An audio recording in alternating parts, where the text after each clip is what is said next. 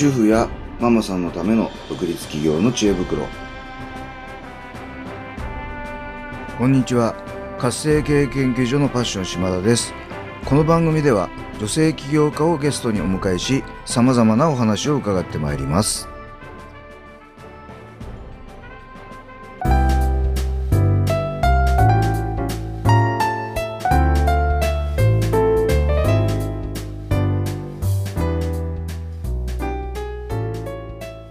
んこんにちは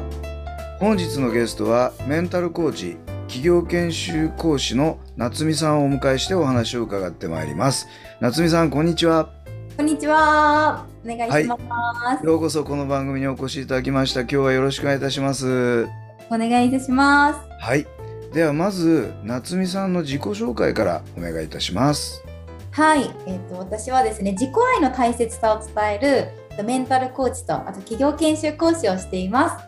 山本夏美です。よろしくお願いします。はい。よろしくお願いします。この自己愛って自分を愛するって意味ですか？はいそうです、はい、意のままの自分を愛し、はい、らしく生きていくとか、まあ、セルフラブとも言われたりするんですけど、はい、愛するだけじゃなくて自分に敬意を払うとか、うん、自分の人生に責任を持つとかも違うそういう意味もあったりするんですけど、はい、自分を愛していくっていうことですね。なるほどあのなぜこの自己愛っていうものにこうフォーカスしたんでしょうか？私が過去にその摂食障害とかうつ病とかで悩んで早く来世になってほしいって毎日思ってたくらいどん自分の中でどん底だった時があったんですね。はい、その時に心理学と出会って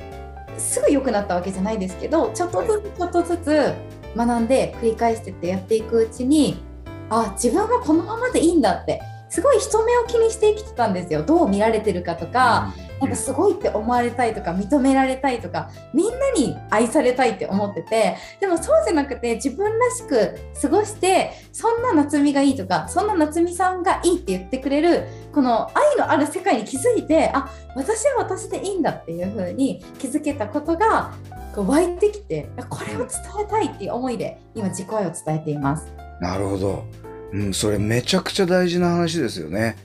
そうですね、はい、本当人生の土台だなって思ってます。自分は、はい、あの先ほどねちょっと打ち合わせで伺ってたら夏美さんは小さい頃からバレエをやってらっしゃったと。はいそうです。いろんな人たちとこう比較されてとっても辛かったっておっしゃってましたけどその辺もちょっと教えていただいてもいいですか？はいありがとうございます、はい5歳から20歳までクラシックバレエを習っていて結構本気でやってたんですね。毎日もう学校終わったらバレエ週7日バレエのレッスンやってたし、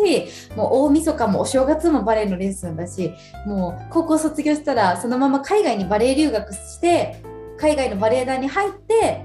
ある程度現役積んだら日本に帰国してバレエスタジオを開くっていうのが私の子供の頃からの夢だったんですね。なるほど、うん、で毎日こうバレエバレエやってて子供の頃はすごい楽しかったんですね。もうバレエがなかったら私の人生はどうなってたんだろうって思うぐらいバレエが大好きで、うん、でもやっぱりこう、うん、いつも鏡が鏡張りのどこ360度どこ見ても鏡張りのピタッとしたレオタードを着て こう比べ比べられるというか褒められるっていうことがなかったんですよ。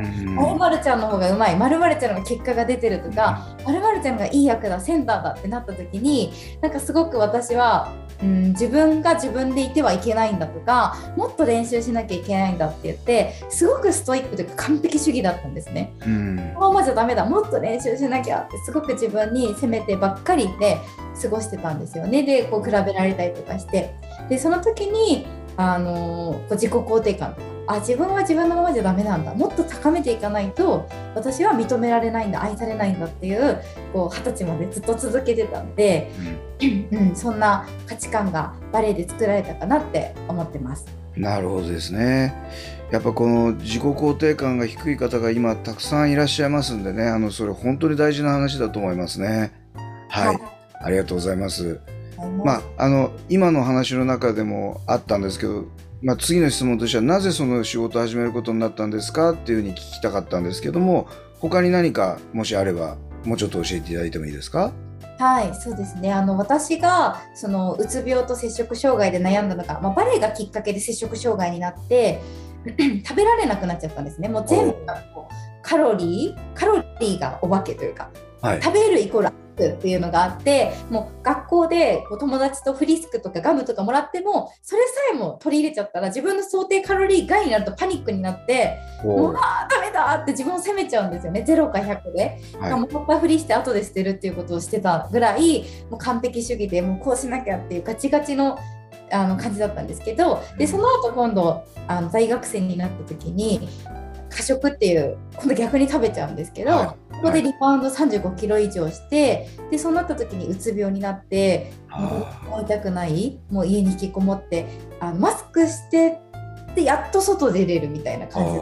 すね。でその時にあのネガティブだったけど行動力だけはあったので、うん、同じこう悩みを抱えてる人をこうブログで見つけたらその人にメールを送って会いたいですって言って会いに行ったりとかなんかセミナーあったりセミナー行ったりとか講座受けたりとか心療内科行ったりとかいろいろしたんですけど、まあ、なかなかよくそんなすぐはならなかったんですよね。うん。うん、けどでもちょっとずつちょっとずつ学ん心理学を学ぶにつれて少しずつ良くなってる実感もあったりしてその時になんか今私がこんなに苦しい思いをしてるのは何か意味があるんだっていうのを自分の中で思えるようになってそれは同じ思いで悩んでたりとか自分らしく本当は生きたいと思ってるのに生ききられない人とか本当は自分の人生こんなもんじゃないってもっと絶対輝くはずだって思ってるのに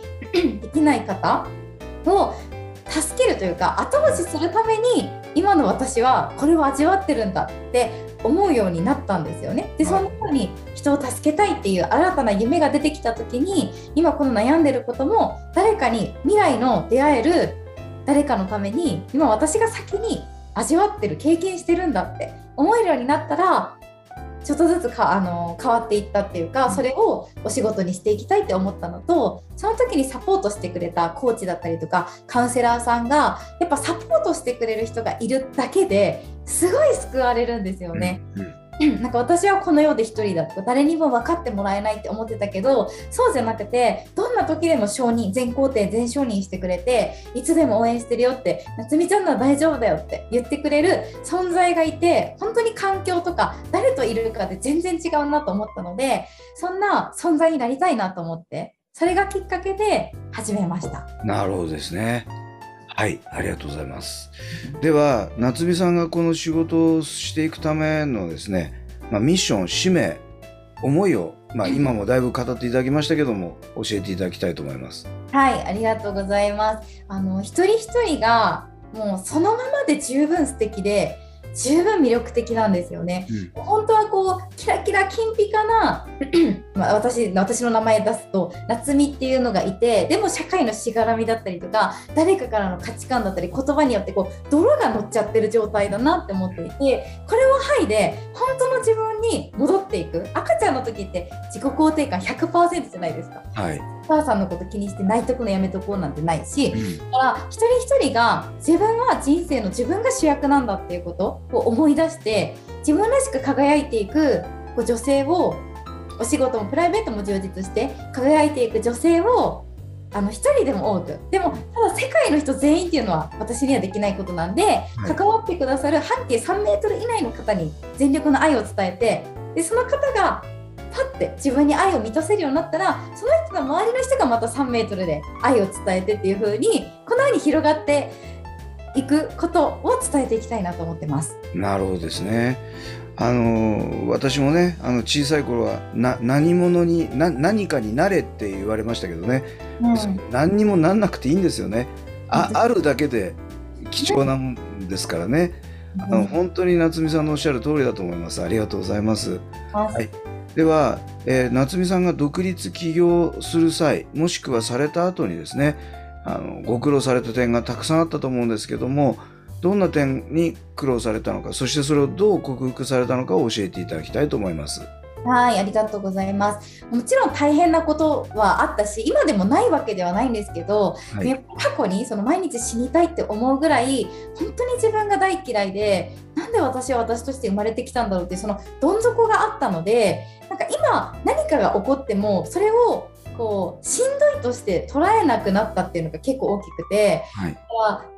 まうん、あるんですけどそれも苦労として捉えてないというかあ、うん、またワンステップ上がれるなとかまたあ人として成長できるなとかこの悩みは私にどんな出来事悩みあ気づきとか学びを与えてくれてるのかなって捉えられるようになったので、うん、今はそんなこうなんだろうなあこれがしんどいもう嫌だとかっていうのはないかなっていう感じです。なるほど素晴らしいですね。はい、あのやっぱり多分今お話を伺ってて夏美さんは今を生きてるんでしょうね。あの、はい、多くの方がその将来こうなればいいとかいつかこうなりたいとかって思ってるんだけどいやいやいや今を大事に生きていこうよっていう感じですよね。そうですねはい、はい、ありがとうございます。では最後に、えー、これから独立起業しようとしてるあるいは起業もない主婦やママさんにですね何か一言アドバイスをお願いできれば嬉しく思います。はいありがとうございます。あの起業したいか自分の好きなお仕事をしていきたいってまずその思いに気づけたり思いが出てること自体が素晴らしいことで でそこに結果がどうとかじゃなくてその過程が本当に素晴らしいからこの過程を楽しんでほしいなって思うしで絶対に結果はついてくるから楽しんでたら。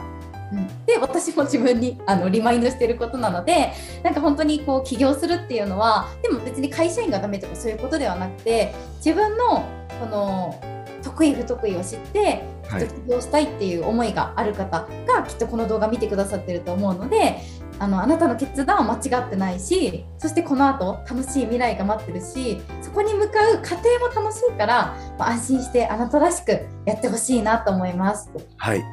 ありがとうございます。いや本当におっしゃる通りで日本人って結構こういろいろ物事を考えてですね考えて考えてを行動に起こさない人とか結構いますよね。うんうん、まあでも考える前に動いちゃえって感じだと思うんですよね。うん、なのでぜひあのこうね以前悩んでたとは思えないぐらいこう元気な夏美さんのですねあのぜひこう元気をもらって皆さんも頑張っていただきたいなと思っております。はい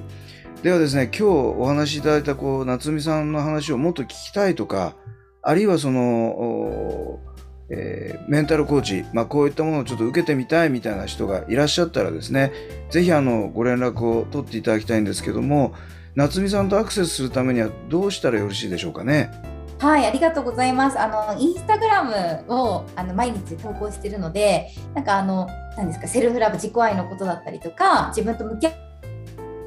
た方向も発信で、よかったらぜひインスタでつながっていただけたら嬉しいです。はい、ありがとうございます。では、あの YouTube、ポッドキャストのですね、あの概要欄、説明欄の方に、えー、インスタグラムの URL を添付しておきますので、そこでアクセスをしていただき、ダイレクトメッセージでですね、あの、はい、YouTube 見ました、ポッドキャスト聞きましたっていうことを一言添えていただいて、えー、夏美さんとご連絡を取っていただければと思います。はい、ありがとうございます。はい、ありがとうございます。